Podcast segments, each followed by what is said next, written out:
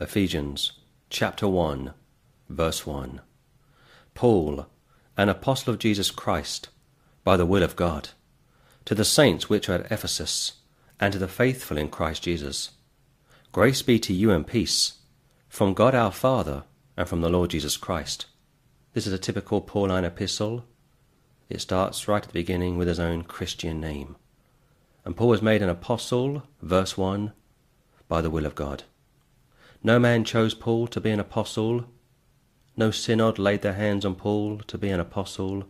He was chosen by Jesus Christ, according to Acts chapter 9, in time. Paul was not chosen before the foundation of the world.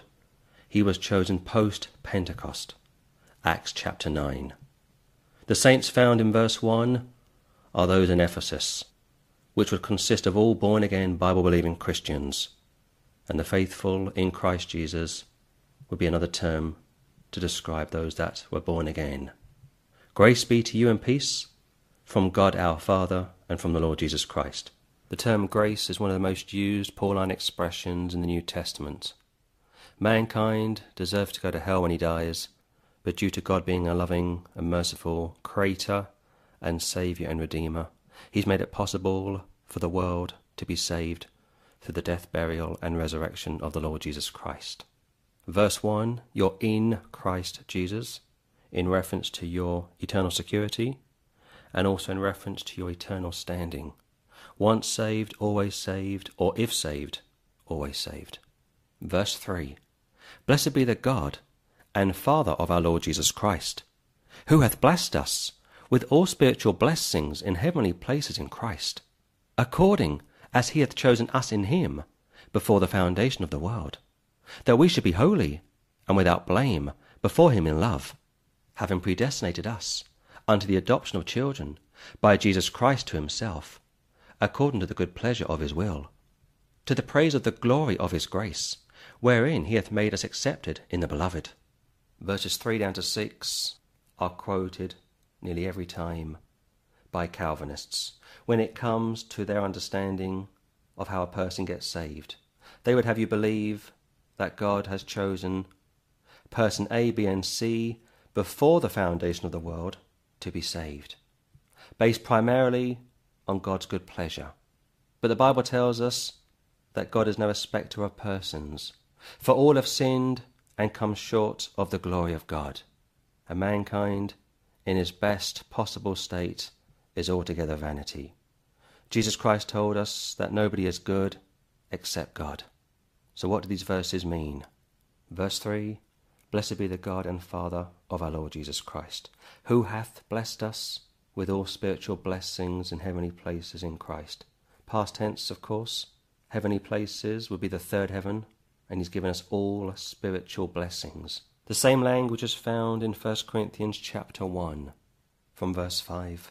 That in everything ye are enriched by him, in all utterance and in all knowledge, even as the testimony of Christ was confirmed in you, so that ye come behind in no gift, waiting for the coming of our Lord Jesus Christ, who shall also confirm you unto the end, that ye may be blameless in the day of our Lord Jesus Christ.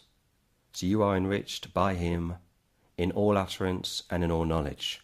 So if you are born again, you are as complete as you will ever be on this side of heaven. But Paul goes on to say from Ephesians chapter 1 verse 4, according as he hath chosen us in him before the foundation of the world, past tense of course, that we, the saints from verse 1 and the faithful from verse 1, should be holy and without blame before him in love. This is not in reference to a person's justification, this is in reference to a person's adoption, which comes after justification and sanctification. And verse 5 makes that very clear. Having predestinated us unto the adoption of children by Jesus Christ to himself, according to the good pleasure of his will, to the praise of the glory of his grace, wherein he hath made us accepted in the beloved. Once a man believes on the Lord Jesus Christ, he is then predestinated to be conformed to the image of Jesus Christ. And that's done by the good pleasure of his will. In fact, please turn to John chapter 1. Look at verse 11, please. He came unto his own, and his own received him not. But as many as received him, to them gave he power to become the sons of God, even to them that believe on his name, which were born not of flesh, nor of the will of the flesh, nor of the will of man, but of God. The same sort of language is found very clearly there in reference to the new birth. The source of the new birth is from God, not man. You cannot get saved by going to church or being a good boy or good girl. You are saved by receiving the free gift which God has given to the world before the foundation of the world. The just shall live by faith. Please turn back to Ephesians chapter 1, verse 7. In whom we have redemption through his blood, the forgiveness of sins, according to the riches of his grace, wherein he hath abounded toward us in all wisdom and prudence, having made known unto us the mystery of his will, according to his good pleasure, which he hath purposed in himself, that in the dispensation of the fullness of times he might gather together in one all things in Christ, both which are in heaven and which are on earth, even in him, in whom also we have obtained an inheritance, being predestinated according to the purpose of him, who worketh all things after the counsel of his own will, that we should be to the praise of his glory, who first trusted in Christ. And verse 12 explains even further how you got saved. You are saved by trusting in Christ. You are saved by believing on the Lord Jesus Christ and believing in his death, burial, and resurrection. That's what puts you into Christ, your faith, your trust, and your belief. John chapter 1, to as many as received him, to them gave he the right, or the power, or the authority to become the sons of God. And although Paul started this epistle dealing with salvation from the standpoint of the Lord's sovereignty from eternity past, he gets to verse 12, where he makes it so very clear that we should be to the praise of his glory, who first trusted in Christ. In time, of course, not before the foundation of the world. Nobody was in Christ before the foundation of the world. That's a Mormon belief. Before the foundation of the world, God was the only person that existed. Not even the angels existed. Just God. But yes, in the mind of the Lord, before the foundation of the world, he knew those that were going to believe on him and those that would not. But verse 7, we have received redemption through his blood, his precious divine blood, even the forgiveness of sins, past, present, and future. Why? According to the riches of his grace. There's that word again, grace. God's unmerited favour.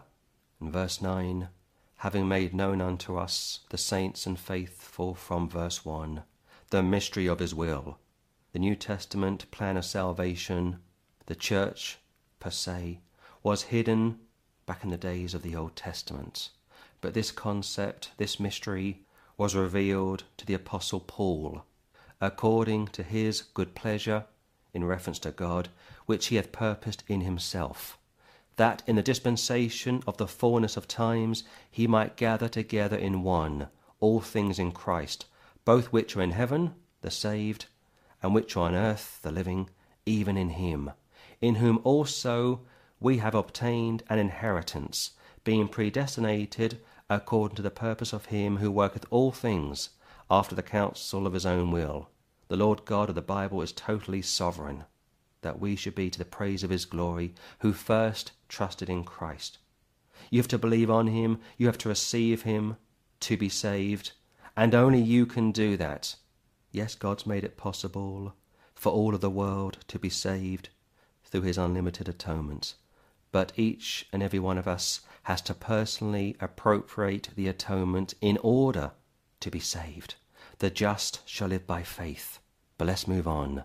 Verse 13, in whom ye also trusted, after that ye heard the word of truth, the gospel of your salvation, in whom also after that ye believed.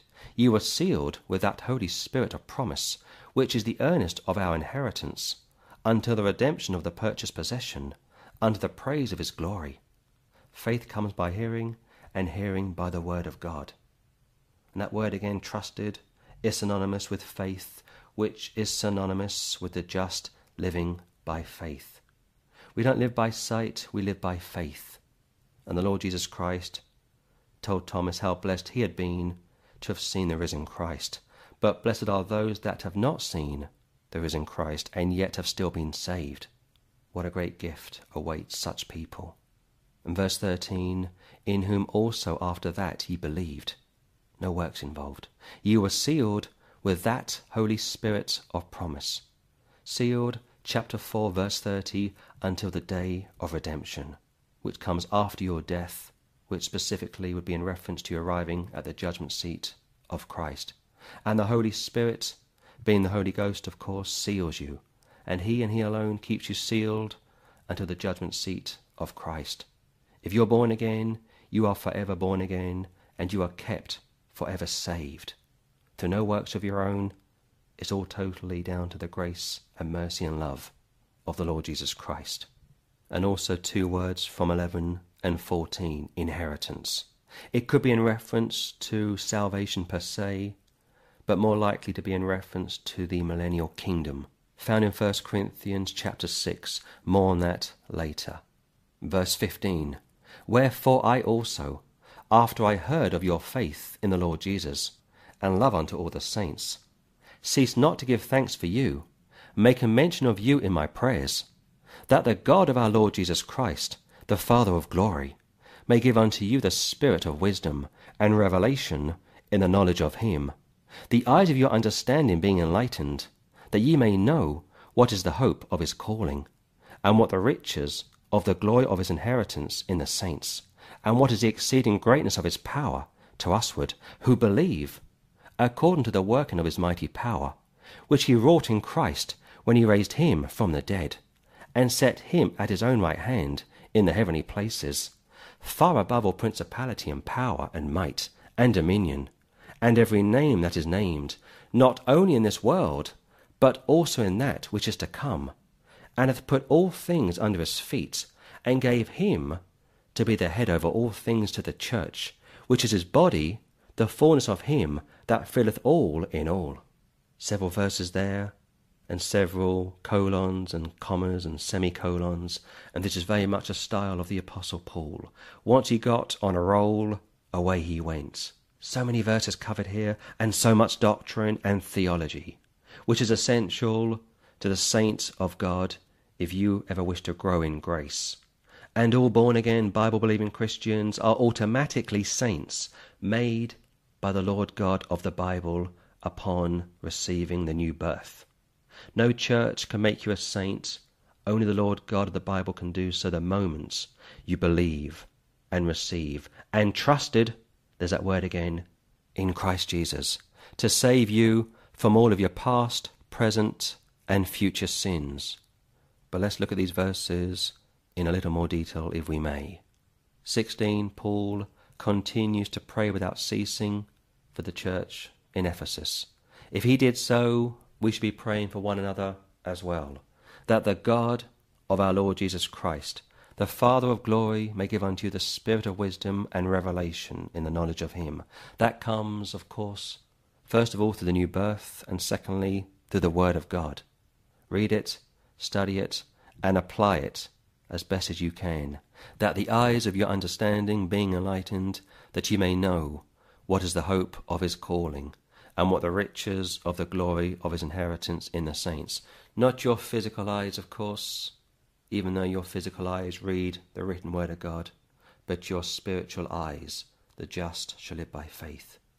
To know the will of God, you have to know the word of God, and that's why it's imperative to read it each and every day, without fail, not only to stop yourself from backsliding, but to know what the hope of his calling is for your life.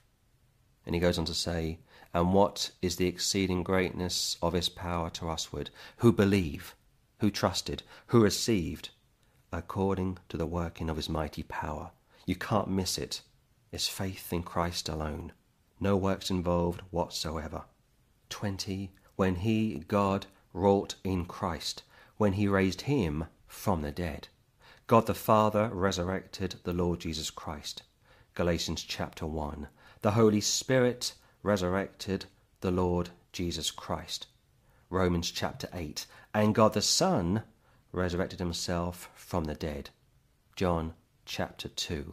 And set him, Jesus, at his own right hand in the heavenly places, which would be the third heaven, of course. If you fly in a plane anywhere, you are technically flying through space, which would be the first heaven. When you see astronauts flying to the space station, that would be the second heaven.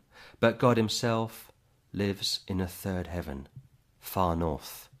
And he goes on to say in verse 21, far above all principality, meaning angels, demons, spiritual beings, and power, and might, and dominion, and every name that is named, not only in this world, kings, presidents, and prime ministers, but also in that which is to come, the second coming of Christ, the millennial reign, to be precise, and hath put all things, without exception, under his feet, meaning he has conquered death, and gave him, Jesus, to be the head over all things to the church.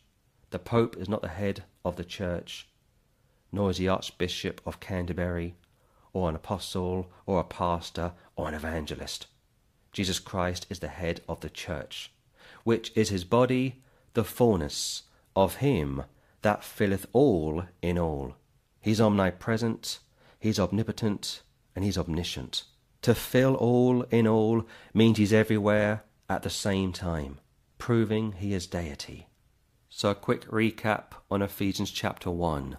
Paul was made an apostle of Jesus Christ by Jesus Christ himself, totally independent of the early church. And he's writing to the saints which are in Ephesus and to the faithful in Christ Jesus, in reference to a person's eternal security and in reference to a person's standing in the Lord Jesus Christ. The moment you believed and received and trusted in the death, burial, and resurrection of the Lord Jesus Christ, you were made a saint by the Lord God of the Bible. Incredible. No church can make a man a saint. Only God himself can make a man or a woman a saint. But that is conditional on you believing in Jesus Christ to save you from all of your past, present, and future sins. And on top of that, he goes on to tell us in verse 3 how God has already blessed us with all spiritual blessings in heavenly places in Christ, all without exception. And heavenly places, one more time, would be the third heaven, which means you are already in heaven, spiritually speaking, of course, if you have been born again. And he goes on to say in verse 4, according as he, God, hath chosen us, those of us which have appropriated the atonement in time, in him, Jesus, before the foundation of the world, that we, the church, those of us which have appropriated the atonement, should be holy and without blame before him in love, which comes from Christ's imputed righteousness. Nothing we do can make us right with God. Our righteousness is as filthy rags in the presence of God. But Christ's righteousness is sinless. When God looks at a saved person, he sees Jesus Christ, not the saved person. And Paul moves on, having predestinated us, those of us which have appropriated the atonement in time, unto the adoption of children by Jesus Christ to himself, according to the good pleasure of his will. This can only happen because God has allowed it to happen. He's made it possible to happen because of his good pleasure, to the praise of the glory of his grace, verse 6, wherein he hath made us accepted in the beloved, past tense.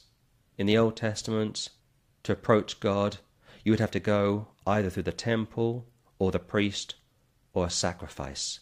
But now you can come to God directly through the Lord Jesus Christ. And through his precious divine blood, he has granted those that have appropriated the atonement the total forgiveness of sins, according to the riches of his grace. Faith alone, grace alone, in Christ alone. Sola fide, of course. In verses 10 and 11, that in the dispensation of the fullness of times he might gather together in one all things in Christ, both which are in heaven and which are on earth, even in him. That will no doubt occur at the end of the judgment seat of Christ, when he comes back to rule and reign for 1,000 years in Jerusalem. But look at 11, please. In whom also we have obtained an inheritance, not just salvation, but the right to rule and reign with him, which is still conditioned on how you live after you are saved, and I'll get to that later, being predestinated according to the purpose of him who worketh all things after the counsel of his own will. He's made it possible for those of us which are born again to go in to the millennial kingdom. He's drawn all men unto himself, John 6, John 12. He's granted repentance to the Jews, Acts 5, and to the Gentiles, Acts 11. God was in Christ reconciling the world unto himself, 2 Corinthians chapter 5. But now he calls all men everywhere to repent, Acts 17, and be reconciled to God, 2 Corinthians chapter 5. And he's done so due to the counsel of his own will. He's all-powerful, he's omnipresent, he's omnipotent, and he's omniscient. But at the same time, your salvation is dependent on trusting in Christ. Verse 12. The verses before this point back to the sovereignty of the Lord from eternity past, but verse 12 deals explicitly as to how you got saved. By believing, by receiving, by trusting in Christ when you first heard the gospel of your salvation, in whom also after that ye believed. You were sealed with that Holy Spirit of promise. You trusted, you received, you believed. Faith in Christ alone, once you heard the gospel of your salvation. And after that, you were sealed by the Holy Spirit of promise. You are in the Beloved. You belong to him, and he belongs to you. And outside of the triune God, if you are born again, if you have trusted in him, verse 12, you are the most important person outside of the Trinity as far as God himself is concerned. And verses 20 down to 23 speak explicitly about Jesus Christ being raised up into the heavenly places. And according to Romans chapter 6, if you have believed on Jesus Christ, you were buried with him, and you have been resurrected with him. You were even baptized into him the moment you believed on him. 1 Corinthians 12, Ephesians chapter 4. So the key words, as far as I am concerned, from Ephesians chapter 1 would be provision and appropriation. God has provided an atonement for everyone, but you have to personally appropriate it in order to be saved. So as far as I am concerned, verse 12 explains verses 3, 4, 5, and 6. So what started with you being predestinated unto the adoption of children by Jesus Christ himself was explained in verse 12. First of all, you trusted in Christ, and then you were predestinated to be adopted, to become a child, to become an heir, to become a friend of Jesus Christ.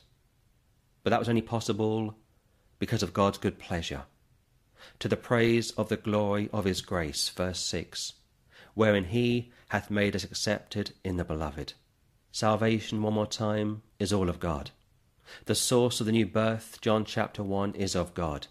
You couldn't get saved yourself. Salvation came from God. God has granted repentance to the Jew, Acts 5, to the Gentile, Acts 11, and he's drawn all men unto himself, John chapter 12. But now he calls all men everywhere to repent, Acts 17, and be reconciled to himself, 2 Corinthians chapter 5. What a merciful God we serve, and what a loving Saviour he truly is. And verse 22, he is the head over all things to the church. He is the rock, he is the foundation, he is our everything. Give God the glory. Next up, chapter 2. Chapter 2. And you hath he quickened, who were dead in trespasses and sins, wherein in time past ye walked, according to the course of this world, according to the prince of the power of the air, the Spirit that now worketh in the children of disobedience, among whom also we all had our conversation in times past in the lusts of our flesh, fulfilling the desires of the flesh and of the mind, and were by nature the children of wrath, even as others. Paul says in verse 3, how we all had our conversation in times past, in the lusts of our flesh. He even includes himself in this indictment, fulfilling the desires of the flesh. You lived like the devil before you were saved. You were your own god before you were saved. But God had to crush you, he had to break you, he had to mould you in order to bring you unto himself. Most of us were a wreck before we got saved. And by our mind, by our nature, we were enemies of God, children of wrath, even as others. We were filthy, we were despicable, we were wicked, and we deserved to go to hell. But due to his mercy, he's reconciled the world unto himself. If God was to give us justice, we would all go to hell. But he's given us grace, his unmerited favour. And the prince of the power of the air, from verse 2, would be Satan, of course. We were children of Satan before we became children of the light. And verse 1, he has quickened us who were dead in trespasses and sins. To be dead in the sense of being the opposite to being alive, to be dead in trespasses and sins does not mean before you were born again you did not know the difference between right and wrong, because you did. It simply means you had yet to be regenerated. And Calvinists claim this verse teaches that you are totally depraved, totally incapable of believing on the Lord Jesus Christ unless Jesus Christ did something for you. But that's not what this text teaches. If you go to Luke chapter 15, the prodigal son was dead, but when he came to himself, he ran back to his father and was reconciled to his father. So yes, you are quickened. Yes, you are dead in your trespasses and sins pre the new birth, which simply means you are yet to be regenerated. You are an enemy of God by your nature, by your mind, by your entire being. And yes, you deserved to go to hell, like I say. You deserved to receive the justice of God, but through his grace, he saved you. He did not condemn you, and he did so by quickening you, which means he has spiritually resurrected you already. Your spirit being with the Lord in the heavenly places right now, if you are saved. And I'll say this also before we move on to verse 4. Your flesh, from verse 3, has never been redeemed and will never be redeemed. If you're born again, your flesh is your old man, and your flesh will battle with a new man each and every day. Philippians chapter 3, Paul made it very clear that he had not yet received. He had not yet reached the level of perfection. In Romans chapter 7, he made it very clear how he continued to battle the old flesh each and every day of his life. Paul stumbled post his salvation. He was told not to go up to Jerusalem, and he went up nevertheless. Peter was told in Acts 10 to go to the house of Cornelius, and he argued with the Lord. Peter fell into sin, and Paul had to rebuke him in Galatians chapter 2, indicating that he too was battling the flesh. So your flesh is your number one enemy. Never mind the devil, never mind heresy, never mind heretics. Your flesh, if you are born again, is your number one enemy, and you are told to put your flesh to death. You are told to mortify your flesh, and you are told to present your flesh, your body, as a living sacrifice unto God. Romans chapter 12, each and every day. Be ye holy, for I am holy, saith the Lord. And those that refuse to deal with the flesh and live in perpetual rebellion to the Lord God risk losing their millennial inheritance when they die. But take a look, please, at verse 4. But God, who is rich in mercy, for his great love wherewith he loved us, even when we were dead in sins, hath quickened us together with Christ. By grace ye are saved, and hath raised us up together, and made us sit together in heavenly places in Christ Jesus, that in the ages to come he might show the exceeding riches of his grace in his kindness toward us through Christ Jesus. Verse 5, quickened us together with Christ, even when we were dead in sins. How and why? By grace, God's unmerited favour.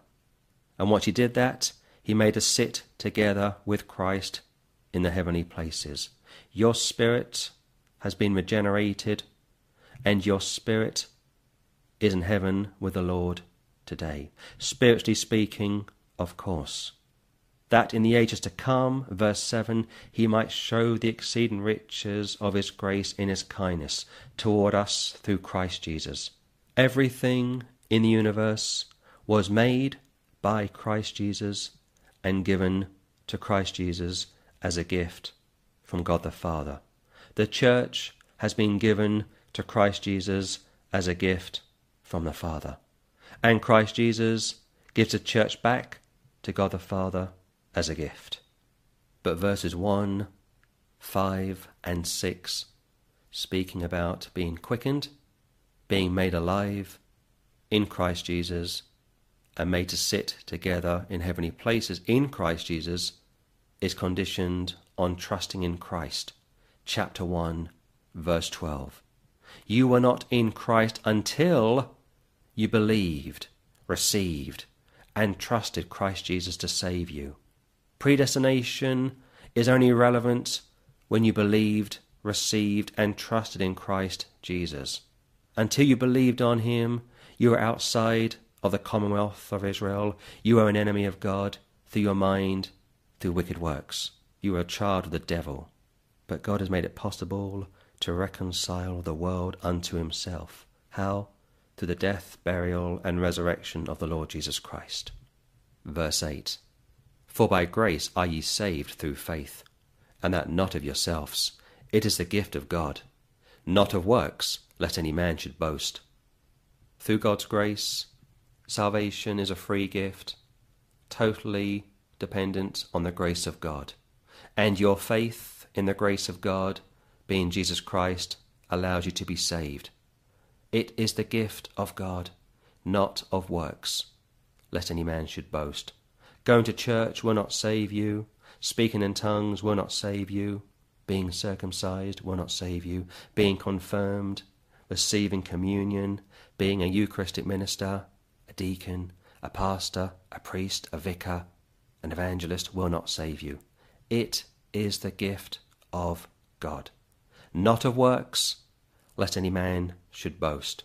And this piece of scripture is quite possibly the clearest in all of Paul's epistles when it comes to salvation being a free gift. Reach out to God like a beggar and say, Lord, please be merciful to me, a sinner. And he'll reach out and grab you and save you. And he alone will keep you saved unto the judgment seat of Christ. Your salvation cannot be lost. But your millennial inheritance, if you're not careful, if you live after the flesh after you have been saved, can be lost. But more on that later. Verse 10. For we are his workmanship, created in Christ Jesus unto good works, which God hath before ordained, that we should walk in them. Before we believed on the Lord Jesus Christ, he ordained that we should walk in good works. You can never do enough good works after you are born again. But please remember this, that your good works will not save you, and your good works are not only favour or merit with God. You do good works because you are saved, not in order to be saved or in order to stay saved. But your good works may be a deciding factor when it comes to the judgment seat of Christ as to which rewards the Lord Jesus Christ gives you. So for salvation, it makes no difference whatsoever. But for your rewards at the judgment seat of Christ, and subsequent entrance into the millennial kingdom of God, your good works could make all the difference. So be busy for the Lord, and whatever you do for the Lord, make sure you do it through the Spirit, not the flesh. But let's look at verse 11, please. Wherefore remember, that ye being in time past Gentiles in the flesh, who are called uncircumcision by that which is called the circumcision in the flesh, made by hands, that at that time ye were without Christ, being aliens from the commonwealth of Israel, and strangers from the covenants of promise, having no hope, and without God in the world. But now in Christ Jesus, ye who sometimes were far off are made nigh by the blood of Christ. Remarkable. Before you were saved, you were outside of the kingdom of God. You were an enemy of God. You had no hope. You were almost in spiritual blindness. But now, through the precious blood of Christ, you have been brought near to him. Verse 14.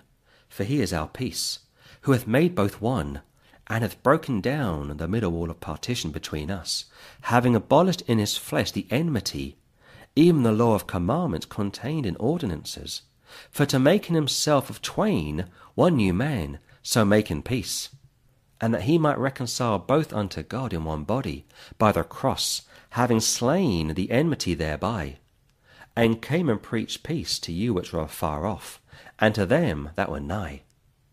It was always his plan to bring Jew and Gentile together, to make for himself one man. In John 10, he told the Jews how he had sheep that were not yet of his fold, in reference to the Gentiles. Jesus Christ may have been Jewish, the Bible may be a Jewish book, but the Jewish Messiah is the Messiah for the Jew and the Gentile. If the Jew and Gentile came to Jesus Christ tomorrow, there would almost be worldwide peace. You wouldn't need a police force or an army or a navy or an air force anymore. Man wouldn't be sinless per se, but sin in general would severely decline. And if Jew and Muslim would come to Jesus Christ today, there would almost be peace in the Middle East. He's made it possible to reconcile Jew and Gentile unto himself, man and woman unto himself, boy and girl unto himself. But you've got to come to him. Man is a free will, while God is sovereign at the same time. The two seem to contradict, but they don't. It's simply a paradox. And verses 11, 12, 13, and 14, and 15 are so remarkable. The Gentiles were called the uncircumcision. They were considered to be unclean by the circumcision, being the Jews. But the circumcision, which the Jews almost rejoiced in, almost boasted in, has now become worthless, because through the precious blood of the Lord Jesus Christ, those which were afar off have now been brought nigh by his precious blood. And we have peace, verse 14, because he has broken down the middle wall of partition between us. According to Galatians chapter 3, if you are born again, you are neither Jewish nor Gentile, you are simply in Christ Jesus. And he goes on to say in verse 15, having abolished in his flesh, his literal body, even the law of commandments contained in ordinances. You are not therefore under the law any more, you are under grace. You live in the new covenant, not in the old covenant. And he's made in himself one new man. Jew and Gentile are no more. If you're born again, you are born again, and you just simply offer yourself as a born-again, Bible-believing Christian. And also from verse 15, having abolished in his flesh the enmity, sin per se, original sin no doubt, but even more than that, the law of commandments. The law points you to the Saviour. The law makes it very clear that you are a law breaker in need of forgiveness. You cannot keep the law. The Old Testament prophets could not keep the law. The apostles could not keep the law. Only Jesus Christ kept the law perfectly. Why? Because he's God. Pure and simple. You can't keep the law, but he did it for you. And therefore when he died on the cross, he fulfilled the law for you. All of your sins were put on his account, and after 3 days God resurrected him from the dead. So when God sees you, if you have been born again, he sees his Son, the perfect, sinless Saviour, the Lamb of God who taketh away the sins of the world. And verse 17 one more time, and came and preached peace to you which were afar off, outside of the kingdom of God, totally in darkness, alienated from God through your wicked works, and to them that were nigh. Even his own people needed to be reconciled to him because they had drifted from him through their tradition, through their sinfulness, through their wickedness. And the Word of God tells us how he has come to seek and to save that which was lost. Remarkable. We deserve justice, but he gives us grace. But you personally have to believe on him, you have to receive him, and you have to trust in him to receive his grace, not his justice. Verse 18, for through him we both have access by one Spirit unto the Father. Unprecedented, pre the new birth, pre the new covenant.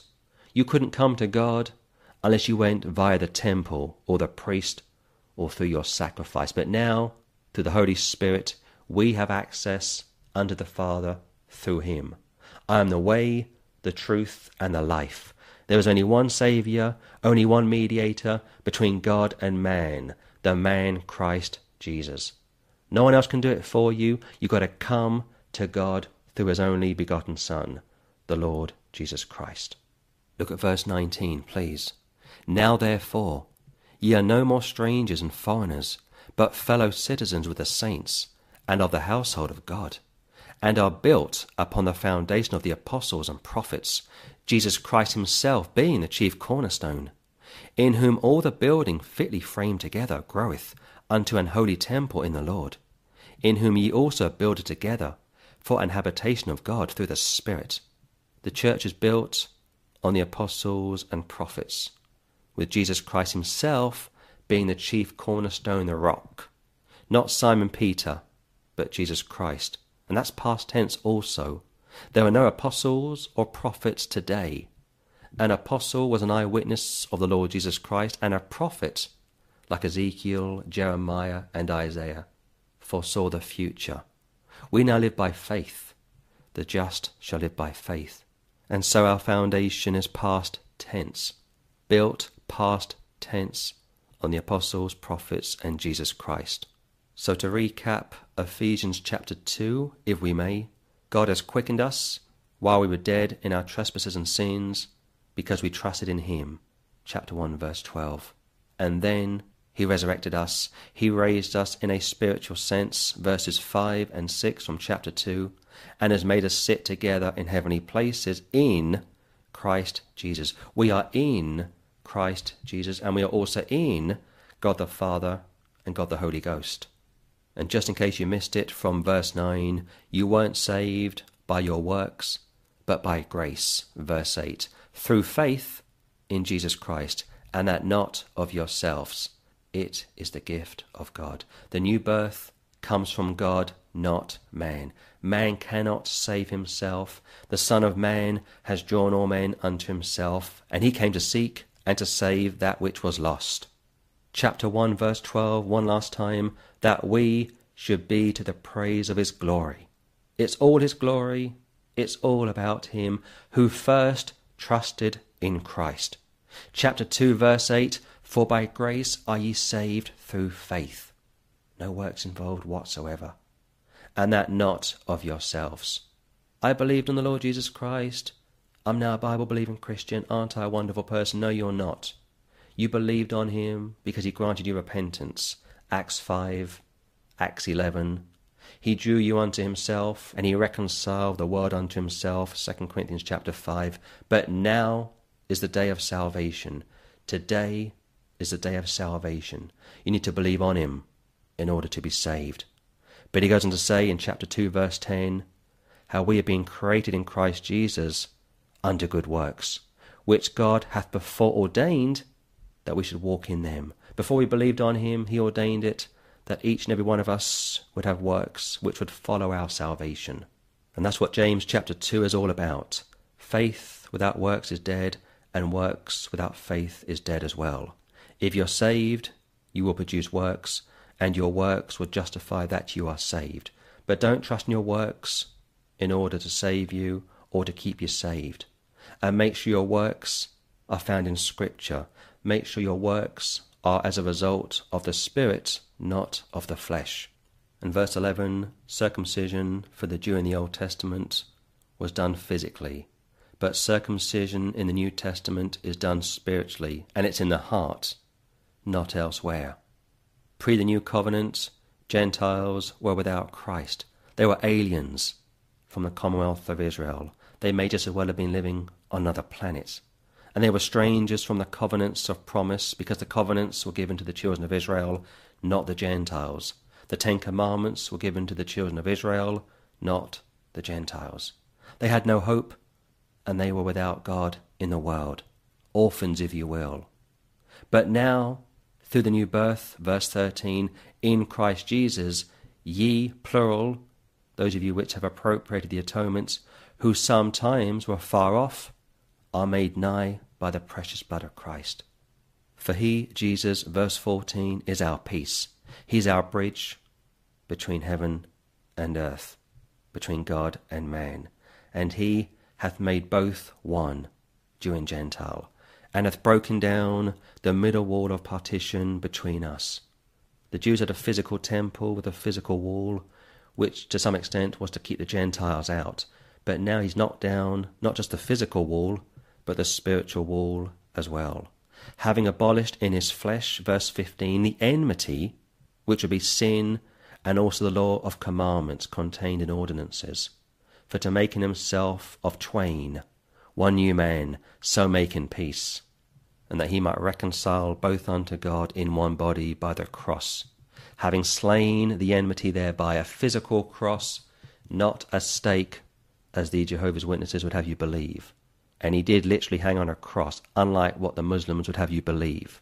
And 17, he came and preached peace to you which were afar off, Gentiles, and to them that were nigh, the people of Israel. 18, for through him, Jesus, we both have access by one Spirit under the Father, Jew and Gentile. Come to him if you need him. Come to his throne of grace in a moment of crisis. Call him Abba, Father, and he will hear you, he will receive you, and he will grant you peace which is totally supernatural and not of this world.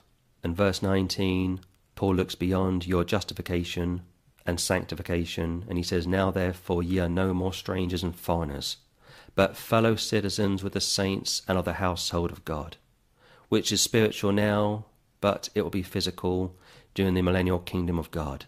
And this goes back to the earlier verses from chapter 1, verses 3, 4 and 5, in reference to being predestinated to be conformed to the image of Christ Jesus, to be made a child of God through adoption, and are built, past tense, upon the foundation of the apostles and prophets, Jesus Christ himself being the chief cornerstone, verse 20, in whom all the building fitly framed together groweth unto an holy temple in the Lord, not a physical temple, but a spiritual temple, in whom ye also are builded together for an habitation of God through the Spirit.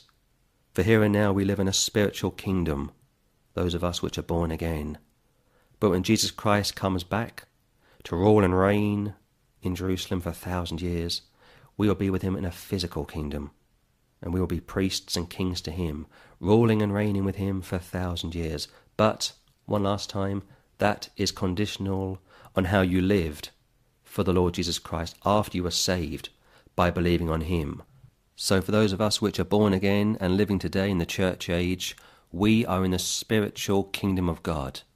But at the end of the great tribulation, when the Lord Jesus Christ comes back to earth from heaven, we come back with him to rule and reign for 1,000 literal years in the physical kingdom of God. Your salvation is solely dependent on what he did for you by dying on the cross. But to rule and reign with him for 1,000 years is dependent on what you do for him after you've been born again by believing on him who died on the cross for your sins. And the reason why we come back with him at the end of the Great Tribulation is because we were raptured to be with him before the Great Tribulation. But more on that as we go through the book of the Ephesians. Chapter 3. For this cause, I, Paul, the prisoner of Jesus Christ for you Gentiles, if ye have heard of the dispensation of the grace of God, which is given me to youward, how that by revelation he made known unto me the mystery, as I wrote afore in few words, whereby when ye read, ye may understand my knowledge in the mystery of Christ, which in other ages was not made known unto the sons of men, as it is now revealed unto his holy apostles and prophets by the Spirit, that the Gentiles should be fellow heirs, and of the same body, and partakers of his promise in Christ by the gospel, whereof I was made a minister, according to the gift of the grace of God given unto me, by the effectual working of his power. He calls himself a prisoner in verse 1, not Holy Father, not your eminence, not even pastor or reverend or deacon. Elsewhere he would call himself Paul the Aged, but here he calls himself a prisoner. Paul was as about as free as one could possibly be, and yet he considered himself to be a prisoner, a servant, a slave of the Lord Jesus Christ. He was in the service of the Lord, he was in the army of the Lord, and he loved it. And he goes on to say how his mystery gospel was hidden back in the Old Testament, but it was revealed to the Apostle Paul in Acts chapter 9. No church ordained him, no church called for him to serve alongside them. It was all done by the Lord God of the Bible. And he says the apostles were holy, in verse 5, not in and of themselves, of course. They too needed to be born again. But the Bible tells us how holy men of God spake as they were moved by the Holy Ghost, which means that the Bible is inspired through their writings, not through the writers per se. And verse 7, he calls himself a minister, which, if you cross-reference it back to verse 1, being a prisoner, simply means a servant. Paul the Apostle did not wear a dog collar or a mitre. He was not called Father, Reverend, Doctor, Professor, or Your Grace. He was simply called a prisoner and a minister of the Lord Jesus Christ, called by Jesus Christ, not by any church, to do what he was going to do for the Lord God of the Bible. And these verses are a reaffirmation of the last chapter, how the gospel of the grace of God was hidden to the Jews back in the Old Testament, although the writers of the Old Testament did allude to it in many places, but nevertheless it was revealed fully and clearly to the Apostle Paul in the New Testament. And here he is reaffirming what he's already told us from the last chapter, how the Gentiles are going to be grafted in to the Jewish root, which you find very clearly in Romans 11, and they too will become the people of God. Look at verse 8, please. Unto me, who am less than the least of all saints, is this grace given, that I should preach among the Gentiles the unsearchable riches of Christ, and to make all men see what is the fellowship of the mystery, which from the beginning of the world hath been hid in God, who created all things by Jesus Christ, to the intent that now unto the principalities and powers in heavenly places might be known by the church the manifold wisdom of God, according to the eternal purpose, which was purposed in Christ Jesus our Lord, in whom we have boldness and access with confidence by the faith of him. 8. He calls himself less than all the saints, and yet in reality he was the greatest of all of the saints. He wrote most of the New Testament.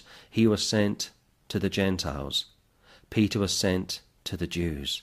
The Lord Jesus Christ lived on the earth for 3.5 years, and he chose 12 men out of over 82 men. None of those men were chosen to do what Paul did. And yet Paul, as a prisoner in verse 1 and a minister in verse 7, says he was least than all the saints. That is humility. And like I said previously, you won't find people like Paul calling himself Holy Father or Reverend or His Eminence. In fact, in the epistle to the Corinthians, he almost called himself scum. And elsewhere in the New Testament, he said he was a murderer who persecuted the church of God. But over time, he healed from some of that pain and was able to rejoice through his sufferings. He was a writer, he was a scholar, and yet through his poor eyesight, he ended up having to rely on his scribes. He would dictate his epistles to them. They would write his epistles for him and read his epistles back to him. And for me, I believe that was his thorn in the flesh.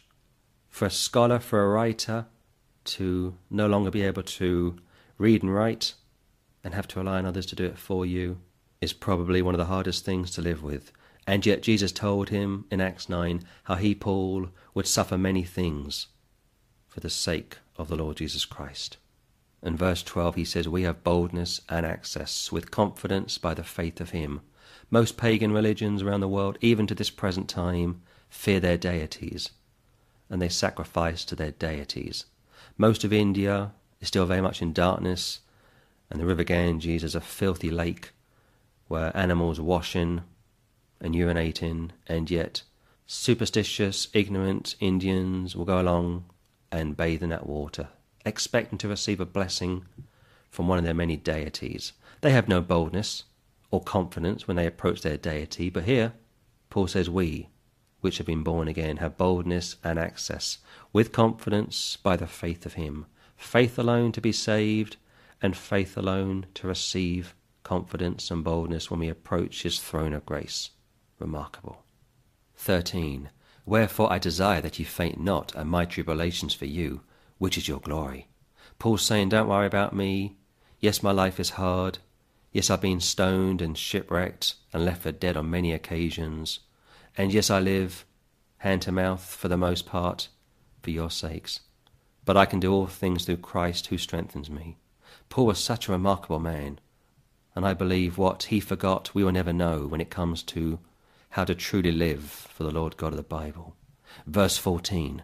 For this cause I bow my knees unto the Father of our Lord Jesus Christ, of whom the whole family in heaven and earth is named, that he would grant you, according to the riches of his glory, to be strengthened with might by his Spirit by the inner man, that Christ may dwell in your hearts by faith, that ye, being rooted and grounded in love, may be able to comprehend with all saints what is the breadth and length and depth and height, and to know the love of Christ, which passeth knowledge, that ye may be filled with all the fullness of God.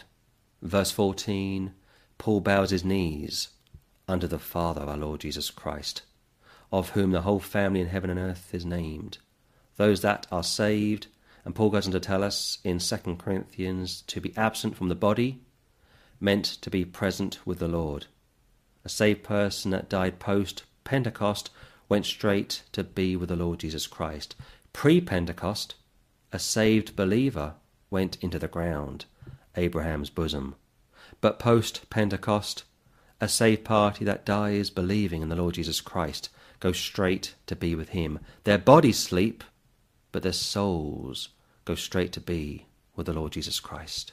And he wants you to grow, he wants you to be strengthened in the inner man from verse 16, which goes back to what I said last time from Romans 12, how we, all of us, are to present our bodies every day as a living sacrifice to God. Why? So we grow in grace. We don't commit the sins of the flesh, but we grow in grace. To be rooted and grounded in love, 17, that Christ may dwell in our hearts by faith. And 18, he pretty much reaffirms how all the saints are going to be able to comprehend what is the breadth and length and depth and height, in reference to the love of Christ, found in 19, which passeth knowledge, that ye, all of you, might be filled with all the fullness of God. As I said earlier, outside of the triune God, if you are born again, you are the most important person in the universe to God. And he wants to fill all of his children with the fullness of himself. You don't become deity, of course, but through the adoption, you become the sons and daughters of the living God. Look at verse 20, please. Now unto him that is able to do exceeding abundantly, above all that we ask or think, according to the power that worketh in us. Unto him be glory in the church by Christ Jesus throughout all ages, world without end. Amen. He can do everything abundantly, even above what we ask or even think, because he is all-powerful, and therefore to him all the glory is due and worthy to be given to him. World without end, in reference to the end of the church age, in reference to the end of the great tribulation. Amen. Meaning, so let it be. So to recap on Ephesians chapter 3, Paul reaffirms his credentials as an apostle. He reaffirms what he told us from the last chapter, how it was always going to be the Lord's will to have just one people, Jew and Gentile, worshipping him in truth and in spirit. And through humility, Paul was able to grow in grace, and the same is true of us today. Never give up on prayer, because God is able to do exceeding abundantly above all that we ask or think, according to the power that worketh in us. But it's got to be according to his will, and we have to be in the spirit, not in the flesh, when we pray to the Father, and always in the name of the Lord Jesus Christ. And the last word from chapter 3, that being Amen, almost suggests that Paul has finished Ephesians. But not quite. We have 3 more chapters to go, and the meat of Scripture gets better. The content gets deeper, and the truth of Christ gets richer. But next up, Ephesians chapter 4. Chapter 4. I therefore, the prisoner of the Lord, beseech you that you walk worthy of the vocation wherewith ye are called, with all lowliness and meekness, with long-suffering, forbearing one another in love, endeavouring to keep the unity of the Spirit in the bond of peace. This is the second time that Paul has called himself a prisoner. We saw it very clearly from chapter 3, verse 1. And like I said last time, Paul didn't call himself Holy Father, Reverend, Your Eminence, or Your Grace. Simply a prisoner in reference to his service to the Lord. And this word vocation, also found in chapter 4, verse 1, is in reference to all born-again, Bible-believing Christians. Sometimes people say, my vocation is to be a priest or a vicar or a pastor. But Paul is not speaking to elders or leaders in the church. He is speaking to all Bible-believing Christians in Ephesus, called saints, called faithful, from chapter 1, verse 1. And he goes on to say in verse 2, with all lowliness, meekness, long-suffering, forbearing one another in love, endeavouring to keep the unity of the Spirit in the bond of peace. If you love the brethren, you are doing very well. If you do not love the brethren, the Word of God tells us from 1 John chapter 3 that something is wrong with you. You have fallen from grace. You have lost your fellowship with the Lord. In fact, the Word of God tells us if you hate your brother, 1 John chapter 3, you are a murderer, and no murderer has everlasting life abiding in them. So if you hate someone who is born again, something is severely wrong with you. You are either not saved, or more likely you have fallen from grace. Confess your sins to him, and 1 John chapter 1 says, He, Jesus, is faithful and just to forgive you of all of your sins, and to cleanse you of your unrighteousness. But look at verse 4, please. There is one body and one Spirit, even as ye are called in one hope of your calling. One Lord, one faith, one baptism, one God and Father of all, who is above all, and through all, and in you all. Chapter 1, verse 1, the faithful and the saints are in Christ Jesus. Chapter 1, verse 3, we have been blessed with all spiritual blessings in heavenly places in Christ. And here we see it so very clearly in verse 6, how God the Father is in all of you.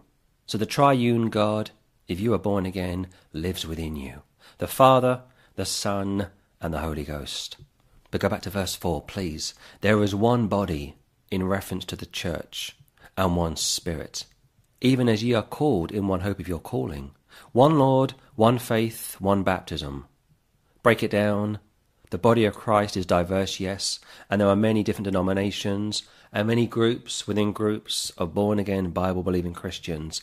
But if they are in Christ Jesus, they are in his one body, which demonstrates the diversity of God. Many saints worshipping him all over the world in different ways, because he has allowed them to worship him in ways of their own choosing. But you have to be in Christ Jesus to be in his one body. One Lord, the triune God, one faith, Christianity, one baptism, spiritual, not through water baptism, one God and Father of all, who is above all, the only one true God, and through all, not a pantheist, and in you all, in reference to those which have appropriated the atonements. So yes, there are many churches, but the Lord Jesus Christ told us, where 2 or 3 meet to worship him, he is there in the midst of them. Go back to the Old Testament. To form a synagogue, you needed 12 Jewish men. But Jesus says, forget that. Where just 2 or 3 people meet to worship me and break bread, I am there in the midst of them. And that, of course, would constitute a church, a fellowship. But let's move on. Verse 7, please. But unto every one of us is given grace, according to the measure of the gift of Christ, in reference to a person's faith. Some people are being called to be missionaries, and some people would die overseas for their faith in the Lord Jesus Christ.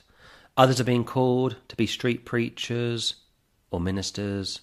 Some are being called to be pastors or deacons. And some people have been gifted to be a jack of all trades, meaning they can do a bit of everything.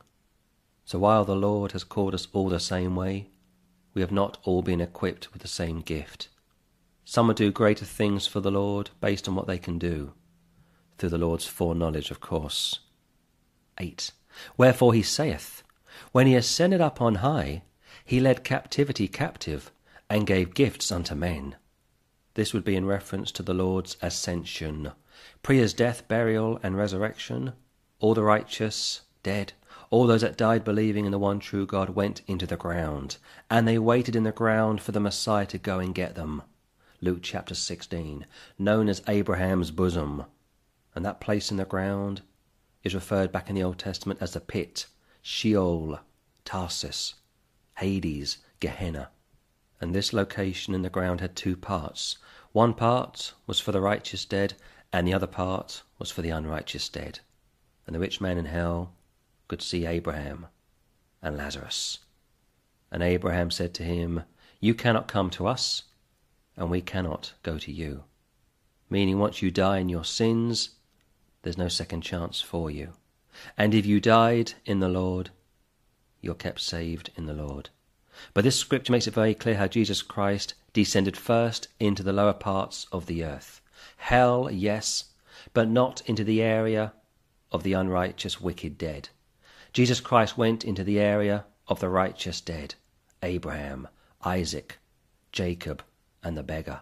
And from there he preached victory to the unrighteous, wicked dead. No more than that. And no, he was not the first born-again man.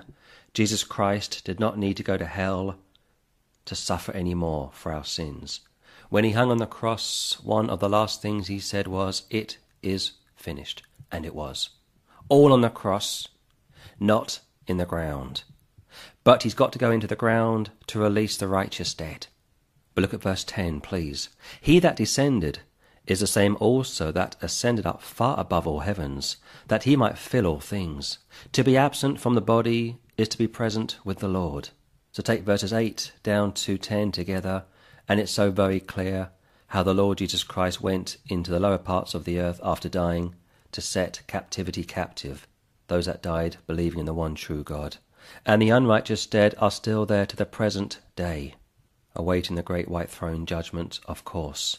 Verse 11, And he gave some apostles, and some prophets, and some evangelists, and some pastors and teachers, for the perfecting of the saints, for the work of the ministry, for the edifying of the body of Christ, till we all come in the unity of the faith, and of the knowledge of the Son of God, unto a perfect man, unto the measure of the stature of the fullness of Christ, that we henceforth be no more children, tossed to and fro, and carried about with every wind of doctrine, by the sleight of men, and cunning craftiness, whereby they lie in wait to deceive, but speaking the truth in love, may grow up into him in all things, which is the head, even Christ, from whom the whole body fitly joined together, and compacted by that which every joint supplieth, according to the effectual working in the measure of every part, maketh increase of the body unto the edifying of itself in love. He gave, past tense, apostles, verse 11, prophets, evangelists, pastors, and teachers. This is all past tense, for the perfecting of the saints. This was all done pre the completion of the New Testament. There are no more apostles or prophets today. Yes, there were some prophets given during the Acts period, from law to grace. And some of those prophets could foresee the future, Agabus being one of them. But once the New Testament was completed, the saint was told from Romans chapter 1 how the just shall live by faith, not through sight and not based on prophets foretelling the future. So as far as I'm concerned for today, yes, there may be some teachers, elders or Bible teachers which have been gifted to teach the flock at a local or international level, but there are certainly no apostles, prophets or evangelists in the sense of being able to do sign gifts, being able to perform miracles, That was done primarily to authenticate the ministry of the apostles who wrote the New Testaments. And of course the reason for the need to have skilled, born-again, Bible-believing elders at a local and international level would be to A, edify the church, grow them in grace of course, and B, to stop them from being tossed to and fro by false doctrine, by false religions, by the sleight of men, verse 14, and cunning craftiness. This once again demonstrates a philosophical problem based on false teachings, and this is why it is imperative to read the Word of God each and every day, believe it, obey it, and if you are able to teach it to others, do so. Because a little leaven leavens the whole lump, and false doctrine can lead to carnality, which ultimately can lead to a Christian ruining their testimony, and the worst case scenario, arriving at the judgment seat of Christ to receive nothing but condemnation from the Lord Jesus Christ. And of course Paul is going to build on this warning. Look at verse 17. This I say therefore, and testify in the Lord, that ye henceforth walk not as other Gentiles walk, in the vanity of their mind, having the understanding darkened, being alienated from the life of God, through the ignorance that is in them, because of the blindness of their hearts, who being past feeling have given themselves over unto lasciviousness, to walk all uncleanness with greediness. And Paul gives this warning to make it very clear that Christians, if they are not careful, can fall back into their old ways. They can resurrect the old man through the vanity of their mind, being alienated from the life of God through the ignorance that is in them. Ignorance is no excuse of the law, and ignorance of God and the Bible is no excuse either. Look at 19 one more time. Who being past feeling, they couldn't care less, have given themselves over unto lasciviousness, carnality, wickedness, to work all uncleanness with greediness. Man gives himself first of all over to sin, and if he stays in that way of life, the Lord God, according to Romans chapter 1, then permanently abandons him. And once that happens, there's no second chance for such a person. And that, of course, is why the road to hell is wide, and many there be which go in thereat. But the gate, the entrance, the way to heaven, everlasting life, is narrow, and few there be which find the way, being Jesus Christ, of course. So if you're saved, your worst enemy is your flesh. And if you're not saved, your worst enemy is also your flesh. And it's interesting, verse 19 concludes with the word greediness. The love of money is the root of all evil. And greediness was one of the reasons why the Lord destroyed Sodom and Gomorrah. It wasn't just because of sexual perversion, but greediness and selfishness also played its part in the downfall and ultimate destruction of Sodom and Gomorrah. Verse 20, But ye have not so learned Christ, if so be that ye have heard him, and have been taught by him, as the truth is in Jesus, that ye put off concerning the former conversation the old man, which is corrupt according to the deceitful lusts, and be renewed in the spirit of your mind, and that ye put on the new man, which after God is created in righteousness and true holiness. Interesting, from 21, he says you haven't heard him or been taught by him, in reference to the Lord Jesus Christ. He doesn't say you saw him visibly, because you haven't seen him visibly. No man has seen God at any time. And Jesus made it very clear how those that had seen him, Jesus Christ, not God the Father of course, were blessed. The just shall live by faith. So no one living today has seen Jesus Christ in the flesh. Why? Because he is in heaven. We live by faith, not by sight. And that's why Paul says, if so be that ye have heard him, faith comes by hearing, and have been taught by him. And John told us how we have an unction which comes from heaven, and we need not that any man teach us, as the truth is in Jesus. That ye put off concerning the former conversation the old man, in reference to your old nature, which is corrupt. It's dead, it's filthy, it's despicable, according to the deceitful lusts, plural, and be renewed in the spirit of your mind. Read the word of God each and every day. And that ye, all of you, put on the new man, the new nature, the seed within you which cannot sin, which after God is created in righteousness and true holiness.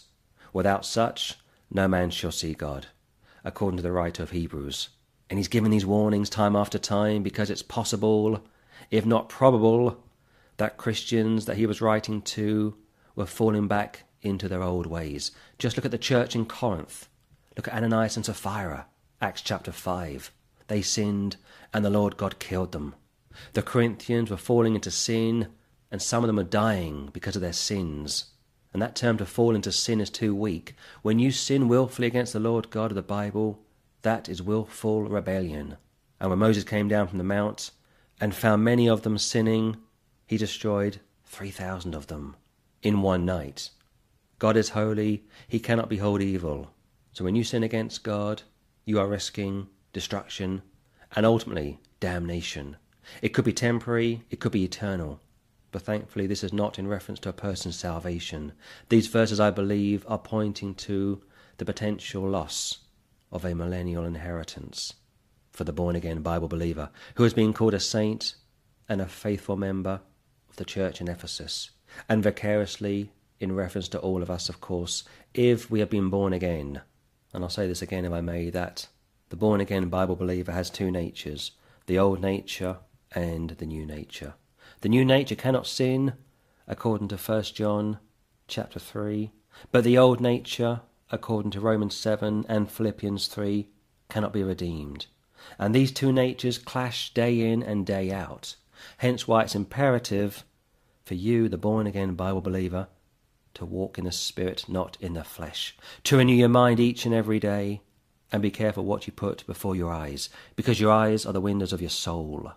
And if you become lazy and complacent and backslidden, and if you fall into sins and don't repent of those sins, then I think you'll arrive at the judgment seat with nothing to await you. And we know from the Gospel of Luke, chapter 12, how the Lord Jesus Christ is going to whip those believers that lived after the flesh and knew that they were doing wrong, but did it nevertheless. And they will be publicly whipped in the presence of the Father, the Son, the Holy Ghost, and the angels of God. Terrible. Just picture that for a moment, if you will. To arrive naked in the presence of God is one thing.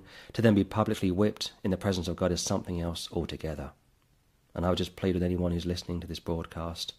If you've fallen from grace, if you are now living in sin, if you are rebelling against God, turn back to Him. Read Luke chapter 15, how the prodigal son ran back to the father, and the father ran to him, and the two are reconciled. It broke the father's heart to lose his son, but his son came to himself, and when he did so, he went back to his father, and his father went to him, and the two are reconciled. If we confess our sins, He, God, is faithful and just to forgive us of our sins, and to cleanse us from all of our unrighteousness. But you, my friend, if you've fallen from grace, have to come back to Him. The Lord God is ready and waiting, arms opened, to receive you back into His fold. So come back to Him, please. Verse 25, wherefore putting away lying, speak every man truth with his neighbour, for we are members one of another. Your testimony, if you are saved, should be consistent 24/7. What you do in church should be done in your communities. What you do at home should be done in your workplace. And he says here, put away lying. The Word of God says, if we say we have not sinned, we make Him a liar. Christians, my friends, do sin. They shouldn't sin, but they do sin. And when you do sin, when we all sin, and I include myself now, we confess our sins to God, and He forgives us of our sins straight away. But Paul makes it very clear here, speak every man and woman truth with his neighbour, for we are members one of another. One Christian fails, it shames another Christian. One Christian falls, it disgraces another Christian, and ultimately the Lord God of the Bible. Look at 26, please. Be ye angry and sin not. Let not the sun go down upon your wrath, neither give place to the devil. A righteous anger is fine. The Lord Jesus Christ forcibly drove out the moneylenders from the temple. That was a righteous anger. But Paul says, don't sin. Let not the sun go down upon your wrath. Don't become bitter. or indifference, or start to brood because something has gone against you during your day. A failure has crept in, you had high expectations for something to occur, and it didn't happen. Don't let the sun go down upon your wrath, neither give place to the devil, because he will jump on you the moment he sees that you have lost your fellowship and peace and joy with the Lord. And once he gets into your life, it's very difficult to get him out of your life. So have a righteous anger, yes, but not an unrighteous anger. Sin not, and don't let the sun go down upon your wrath. Deal with it as soon as you can. Go to bed with your sins all confessed up. Go to bed in peace and joy through the Holy Ghost after reading the Word of God. Look at verse 28, please. Let him that stole steal no more, but rather let him labour, working with his hands the thing which is good, that he may have to give to him that needeth. If you can work, you should work. And if you've stolen as a Christian, stop stealing. Turn around, forsake your rebellious ways, and start afresh with the Lord. Verse 29. Let no corrupt communication proceed out of your mouth, but that which is good, to the use of edifying, that it may minister grace unto the hearers. If you're a Christian, what you say should be clean, decent, and God-honouring. You should never use four-letter words, and on top of that, you should never be gossiping, or backbiting, or saying something which would dishonour God. Because people hear you, like your neighbours found here in verse 25, and when they hear you blaspheming, or cursing, or gossiping, or backbiting, you've blasphemed God, and you've lost temporarily at least your testimony among them. And because of this, verse 30 follows, and grieve not the Holy Spirit of God, whereby ye are sealed unto the day of redemption. The Holy Spirit is God. You can grieve him, you can quench him, and you can dishonour him, because he lives within you. He sees and hears everything that you do and say. So don't grieve him by filthy communication coming out of your mouth, through stealing, 28, or lying, 25. So don't grieve the Holy Spirit of God. 31. Let all bitterness and wrath and anger and clamour and evil speaking be put away from you with all malice, and be ye kind one to another, tender-hearted, forgiving one another, even as God, for Christ's sake, hath forgiven you. Bitterness, wrath, anger, clamour, evil speaking, don't let it once be named among you. Put it away from you, along with malice, and in its place be tender-hearted, kind to one another, forgiving one another. Why? Even as God, for Christ's sake, hath forgiven you. He's forgiven you totally, so you should be able to forgive those that have wronged you. Otherwise the devil, 27, will get a hold on you. And the devil and your flesh coming at you at the same time will cripple you, and you will fall from grace. And that's not what Paul wants for his saints and faithful in Ephesus, and vicariously for those of us living today either. So one quick recap from Ephesians chapter 4. Paul calls himself a prisoner again, demonstrating his humility, and he beseeches those, he begs those to walk worthy of the vocation, wherewith ye are called, all of us, with all lowliness and meekness and long-suffering. Keep the unity of the Spirit in the bond of peace. Why? Because there's one body, meaning one church, one Spirit, meaning the Holy Ghost, even as ye are called in one hope of your calling, one Lord, Father, Son, and Holy Spirit, one faith, Bible-believing Christianity, one baptism, spiritual, the moment you believed on him, not water baptism, but a spiritual baptism which occurred the moment you believed on him. One God and Father of all. Only one God in the entire universe. All the others are false deities. Who is above all and through all and in you all, in reference to those which have been born again. 7. Unto every one of us is given grace according to the measure of the gift of Christ. Some people, like I said, will be missionaries and will die overseas for their faith in the Lord Jesus. Some will be pastors, elders, deacons perhaps, street evangelists maybe. No two people are going to be equipped with the same gift. Verse 8, he says how Jesus ascended up on high, heaven. He led captivity captive, those on the ground, and gave gifts unto men. We're all saved the same way, but we are not all equipped to serve him in the same way. But before he ascended, verse 9, he descended into the lower parts of the earth, hell, Hades, Sheol, the pit, Tarsus, Gehenna. It's all the same place. And he went into the ground to rescue, to redeem, to receive unto himself the righteous dead. And whilst he was there, he preached victory to the unrighteous, wicked dead. He proclaimed victory over them, and no doubt the devils as well, how he had been victorious and how he, and he alone, had conquered death. And afterwards, verse 10, he that descended is the same also that ascended up far above all heavens, that he might fill all things, demonstrating his deity. He can be everywhere at the same time and be all-powerful, proving that Jesus Christ is God Almighty.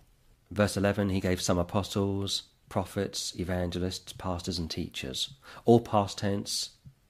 And of course the apostles were eyewitnesses of the Lord Jesus Christ. The prophets were intertestamental messengers from law to grace during the time of the compiling of the New Testament. Why? For the perfecting of the saints. And a saint, one more time, is someone who's been born again. For the work of the ministry, for the edifying of the body of Christ. Now we have the New Testament, we don't need these men in the same way.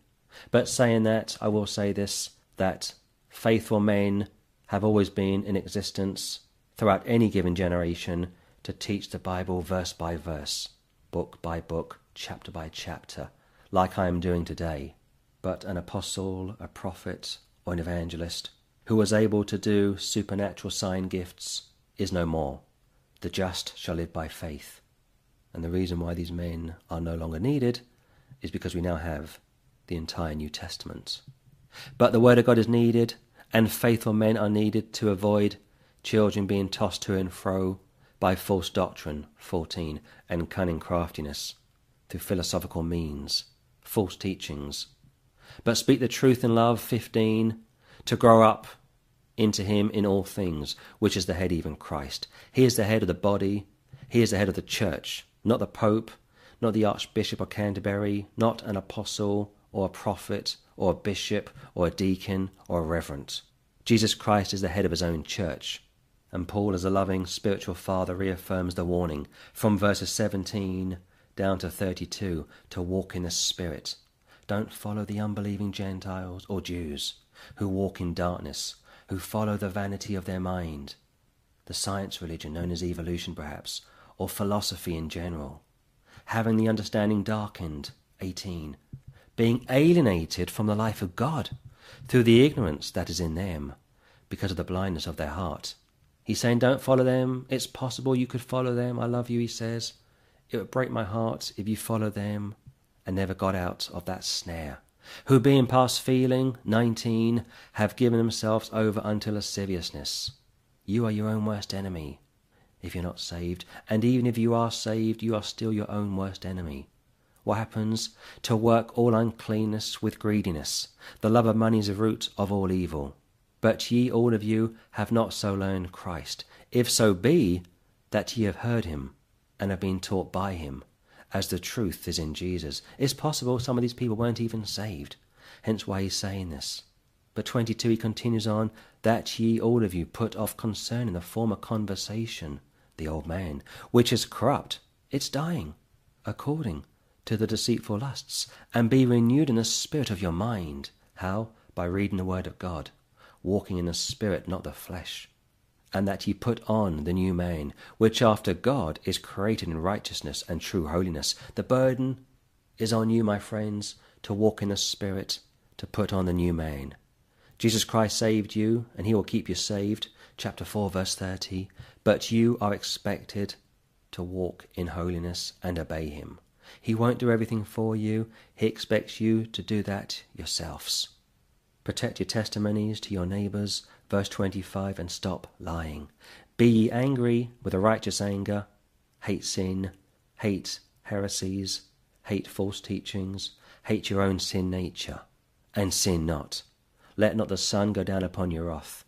Don't go to bed feeling angry or bitter or twisted. Deal with it. Why? Because if you don't, you'll give place to the devil. 27. 28. Let him that stole steal no more, but rather let him labour, working with his hands the thing which is good, that he may have to give to him that needeth. You don't work, you don't eat. And once again, this goes back to your testimony. You're standing in the eyes of your neighbours. 25. 29. No cursing should come from your mouths, no gossiping, no backbiting, no filthy talk, no foolish talking, no jesting, and no sexual innuendos. Grieve not the Holy Spirit, whereby ye are sealed unto the day of redemption. Once saved, always saved, or if saved, always saved, is a complete biblical doctrine. But along the way, don't grieve the Holy Ghost. And 31 down to 32, let all bitterness, and wrath, and anger, and clamour, and evil speaking be put away from you with all malice, and be ye kind one to another, tender-hearted, forgiving one another. Without exception, do it straight away. Don't hold a grudge. Even as God for Christ's sake hath forgiven you. He did everything for us on the cross, and he expects us to do as much as we can for him and the brethren. Next up, Ephesians chapter 5. Chapter 5. Be ye therefore followers of God, as dear children, and walk in love, as Christ also hath loved us, and hath given himself for us, an offering and a sacrifice to God, for a sweet-smelling savour. Paul said to follow me as I follow Christ. Now he says, follow God as dear children. Jesus told Thomas, he that seeth the Son seeth the Father. So if you want a good role model in your life, follow the Lord Jesus Christ. 3. But fornication, and all uncleanness, or covetousness, let it not be once named among you, as becometh saints. Neither filthiness, nor foolish talking, nor jesting, which are not convenient, but rather giving of thanks.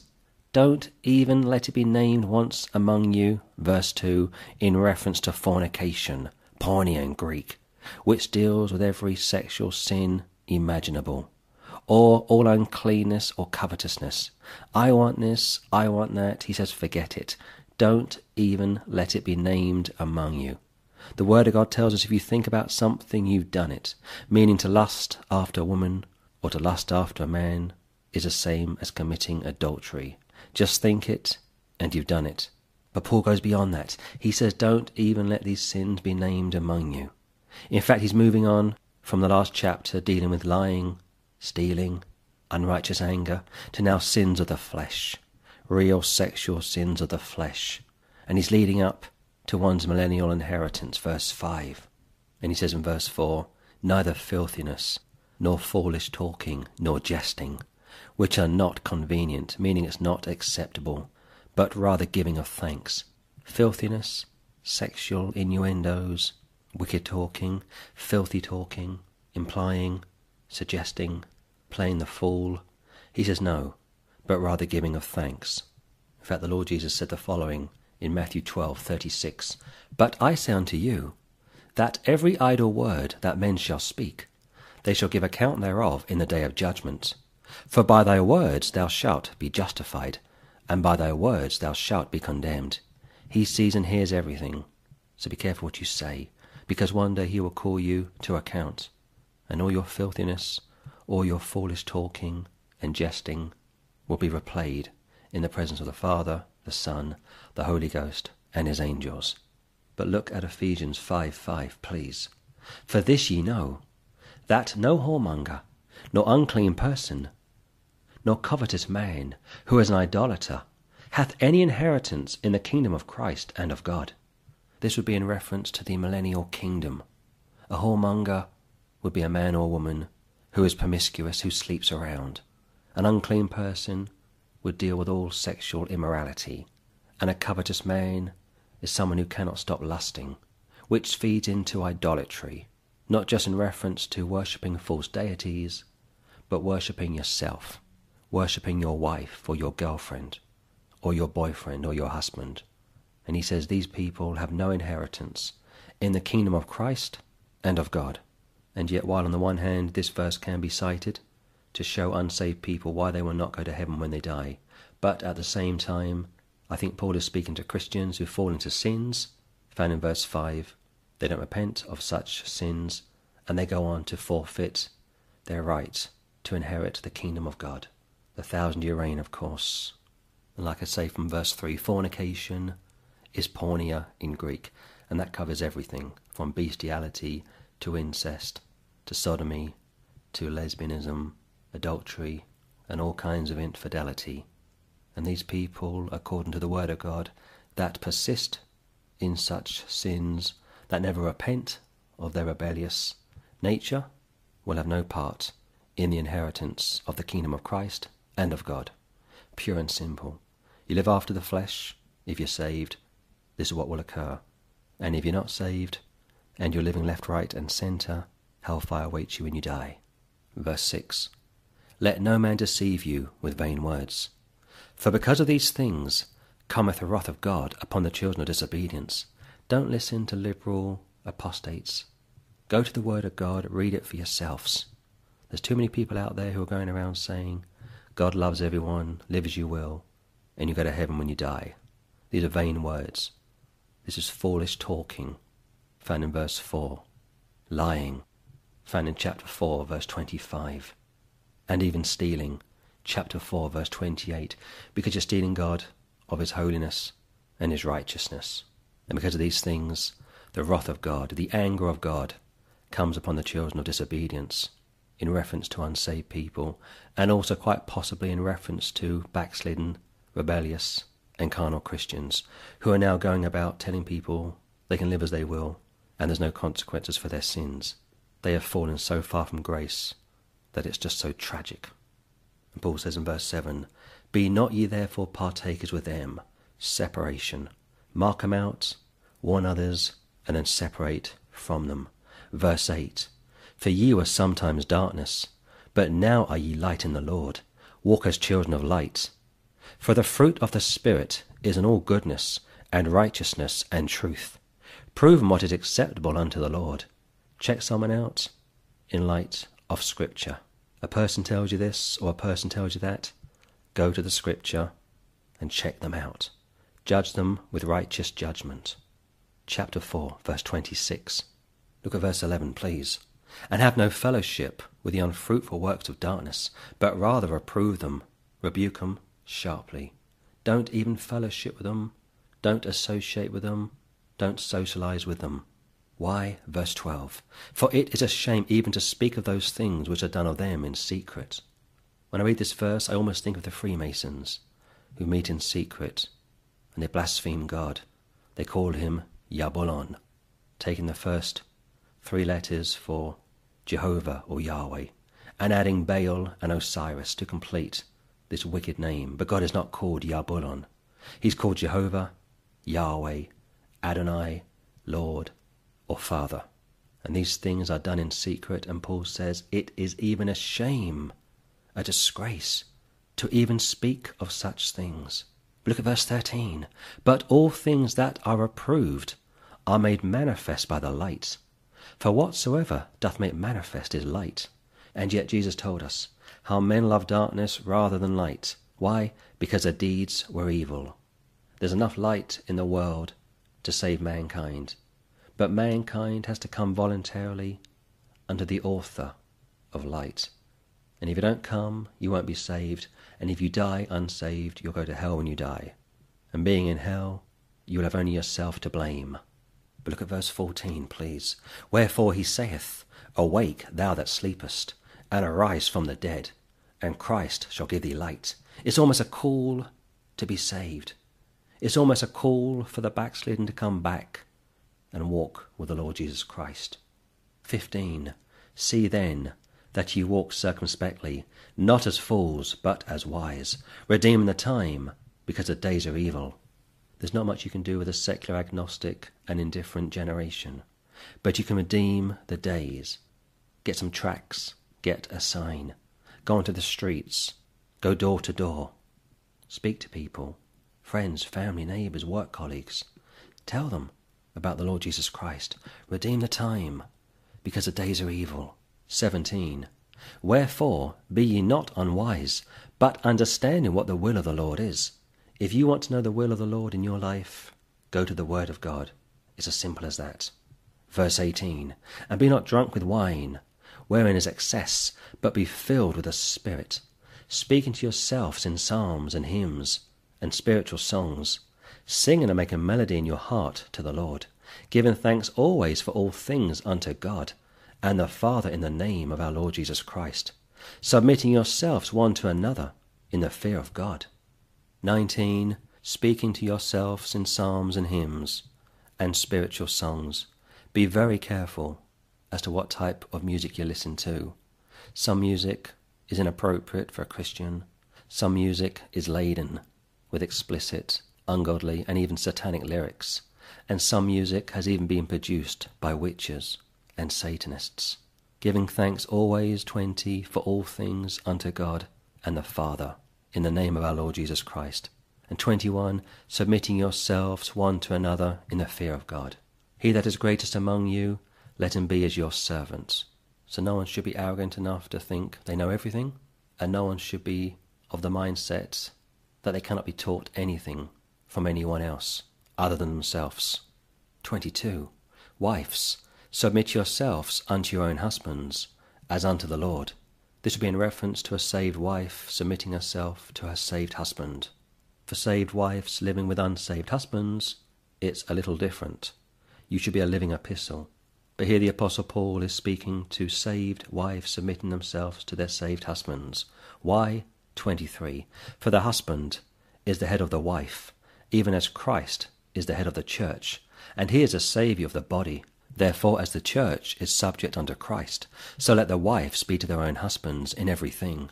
A saved wife submits to her saved husband, as her saved husband submits to Christ, who is the head of the church, and he is the saviour of the body.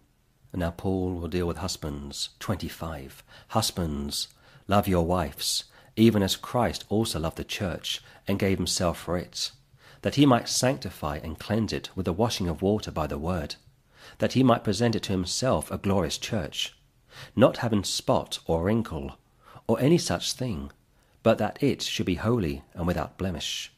Through his imputed righteousness, of course. Only through his divine blood can he present his church to himself spotless, wrinkle-free, and without blemish. And also from 25, Christ also loved the church and gave himself for it. He died for the sins of the world. But here Paul is speaking about those which have appropriated the atonements. 26, that he might sanctify, bless it, set it apart, and cleanse it with the washing of water. Not literal water, of course. This is symbolic of his precious blood. By the word, that he might present it to himself a glorious church. Only through his precious blood. As I say, man in his best state is altogether vanity. And the latter part of 27, that it, the church, should be holy, meaning set apart and covered one final time by his own precious and divine blood. Look at verse 28. So ought men to love their wives as their own bodies. He that loveth his wife loveth himself. For no man ever yet hated his own flesh, but nourisheth and cherisheth it, even as the Lord the church. For we are members of his body, of his flesh, and of his bones. It's common sense, really. A man should love his wife as he loves his own body. Why? Because we are members of his body, being the church, which is his flesh and his bones. It's a picture of Adam and Eve, of course. But he continues to move on. Look at verse 31. For this cause shall a man leave his father and mother, and shall be joined unto his wife, and they two shall be one flesh. This, of course, is marriage, not cohabitation. A man meets a woman, and they get married, and they go on to produce a child. Holy matrimony. A man with a man, a woman with a woman, is unknown in the eyes of the Lord. 32. This is a great mystery, but I speak concerning Christ and the church. A mystery meaning something which was kept secret for a period of time, but now has been revealed to the Apostle Paul. Paul is the apostle to the Gentiles, whereas Simon Peter was the apostle to the Jews. But this mystery, in essence, dealt with how we are all in the body of Christ. The Holy Spirit puts us, Jew and Gentile, male and female, into the body of Christ, something which had been unknown pre the new covenants, but now Paul had been entrusted to explain this to the Ephesians, the Corinthians, the Philippians, and all of the churches which he was responsible for. 33. Nevertheless, let every one of you in particular so love his wife, even as himself, and the wife see that she reverence her husband. Sarah revered Abraham, another saved woman should revere her husband, as her husband reveres Jesus Christ, who is the head of the church, of course. So to recap, chapter 5, verse 1, Be ye therefore followers of God as dear children, follow him, even when it costs you something, walk in love, because Christ has loved us and given himself for us as an offering and a sacrifice to God for a sweet-smelling savour. But fornication, porneia, all sexual illicit sins, don't let it once be named among you, as becometh saints, neither filthiness, nor foolish talking, nor jesting, which are not convenient, but rather giving of thanks. Be careful what you say, in verse 4, and what you do, in verse 3. And in case there's any confusion, verse 5, This ye know, that no whoremonger, nor unclean person, nor covetous man, who is an idolater, hath any inheritance in the kingdom of Christ and of God. If you persist in sins, found here, the kingdom of God is not for you when you die. You will lose your millennial inheritance, not your salvation, but your right to rule and reign with him for 1,000 years. And he says in verse 6, Let no man deceive you with vain words. Be careful who you listen to. Philosophy will take you further from God. And because Paul knows that people are going to come along and teach sin being acceptable, he says, Let no man deceive you with vain words. Verse 6. For because of these things cometh the wrath of God upon the children of disobedience. Don't listen to these people, they're liars, they're fakes, they're charlatans. Be not ye therefore partakers with them, verse 7. Because if you do, you too will be chastised and possibly condemned along with them. And he even says in verse 8, For ye were, past tense, sometimes darkness, but now, present tense, are ye light in the Lord. Walk as children of light. Back to verse 1 again. For the fruit of the Spirit is in all goodness and righteousness and truth, proving what is acceptable unto the Lord. Go to the Word of God. Check people out. It's as simple as that. 11 down to 13. Don't have any fellowship with such people. It's even a shame to talk about what they do. But reprove them, expose them, and then turn from them. 14 down to 16. If you are backslidden, awake, thou that sleepest, and arise from the dead. Why? So that Christ can give thee light. In reference to one being saved, and also in reference to coming back into the light of Christ. And you want to do something constructive for the Lord, verse 16. Redeem the time. Why? Because the days are evil. Do something constructive for your Father.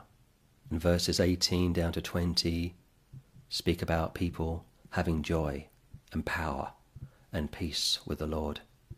And that comes through hymns, psalms, and spiritual songs, and giving thanks always for all things unto God and the Father in the name of our Lord Jesus Christ, submitting yourselves one to another, 21, in the fear of God, which teaches humility, of course. And also from 21, this deals with accountability, one to another. 22 down to 33 deals with saved wives and their saved husbands, and they are to submit to one another, because the man is head of the marriage and Christ is the head of the church. And this is done primarily from 27, that he, Jesus, might present to himself a glorious church, not having spot or wrinkle or any such thing, but that it should be holy and without blemish. And he can do that, and he has done that. But Paul is also wanting Christians to realize that their testimonies and their lifestyles will have consequences for them if they don't repent and turn from that. So as always, there's many themes in Paul's epistles. Salvation on the one hand, service on the other hand. Heaven on the one hand, the millennial kingdom on the other hand. And 31, he upholds marriage. One man, one woman, period. Next up, Ephesians chapter 6. Chapter 6. Children, obey your parents in the Lord, for this is right. Honor thy father and mother, which is the first commandment with promise, that it may be well with thee, and thou mayest live long on the earth. Chapter 6 commences with Paul speaking to saved children, submitting themselves to their saved parents. Why? That thou mayest live long on the earth.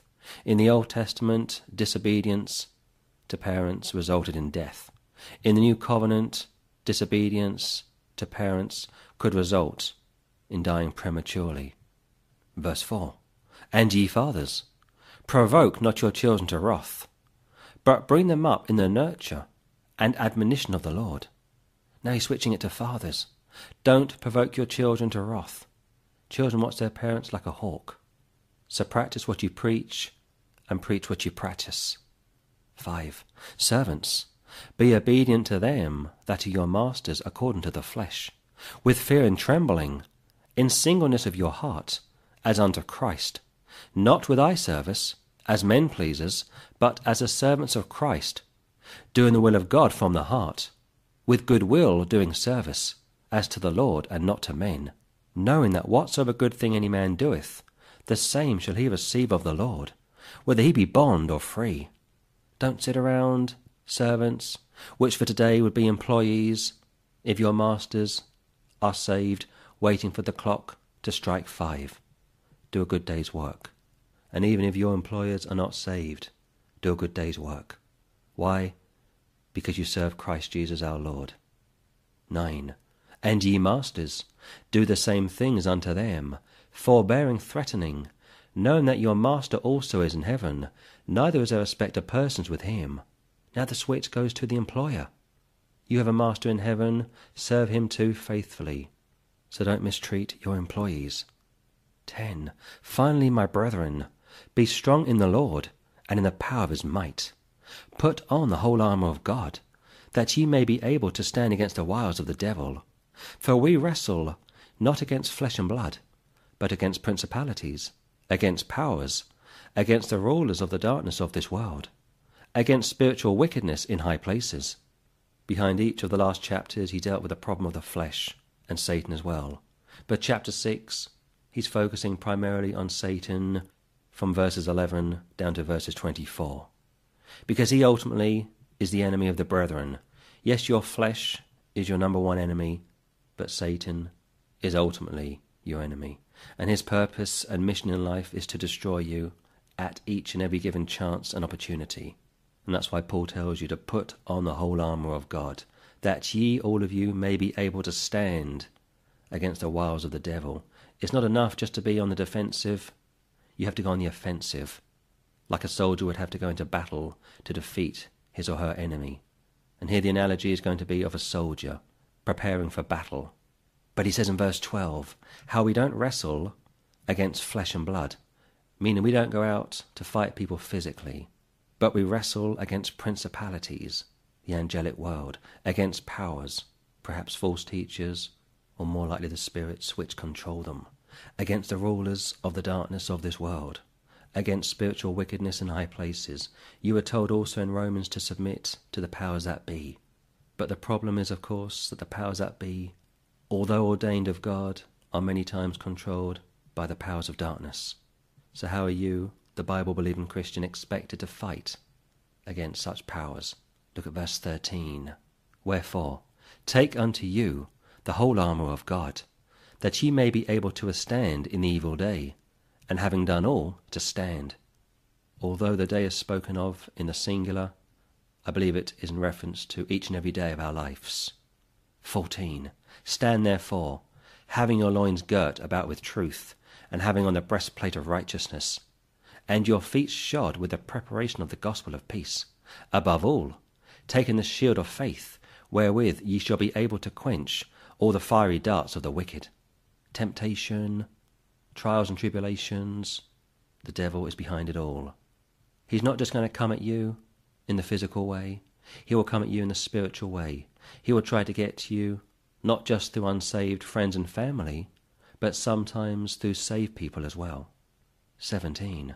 And take the helmet of salvation, and the sword of the Spirit, which is the word of God, praying always with all prayer and supplication in the Spirit, and watching thereunto with all perseverance and supplication for all saints. And for me, that utterance may be given unto me, that I may open my mouth boldly, to make known the mystery of the gospel, for which I am an ambassador in bonds, that therein I may speak boldly, as I ought to speak. Paul's not concerned about his own physical welfare. He's more concerned about speaking the gospel boldly to those that will listen to him. And once again, he sets the bar when it comes to true Christian living. But the key to these verses is found in 17 and 18.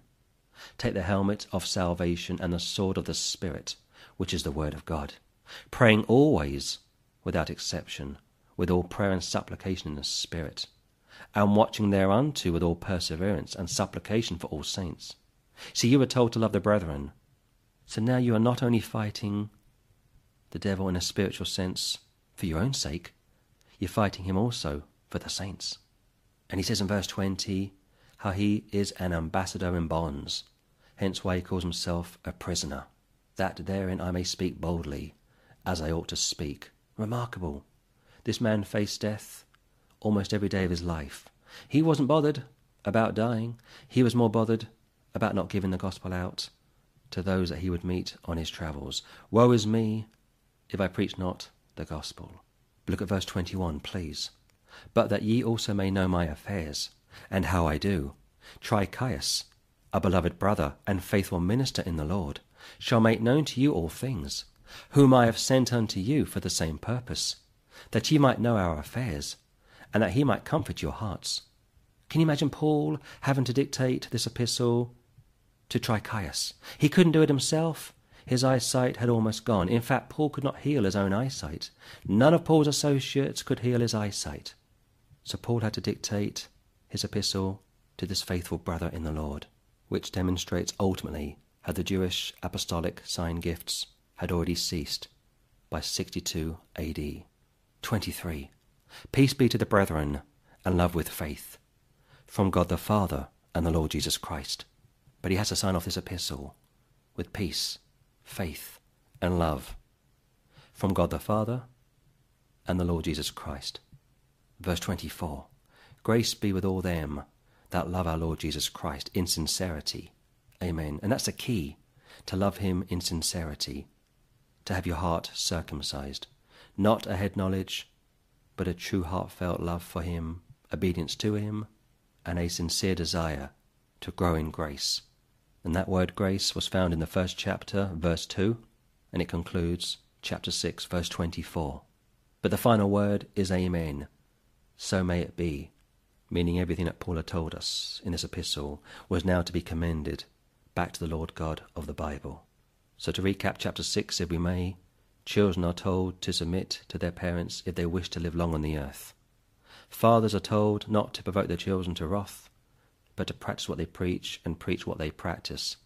Servants are told to honour their masters, not just for the master's sake, but for the Lord Jesus Christ's sake. And the same also goes for the masters, because they serve one master who is in heaven.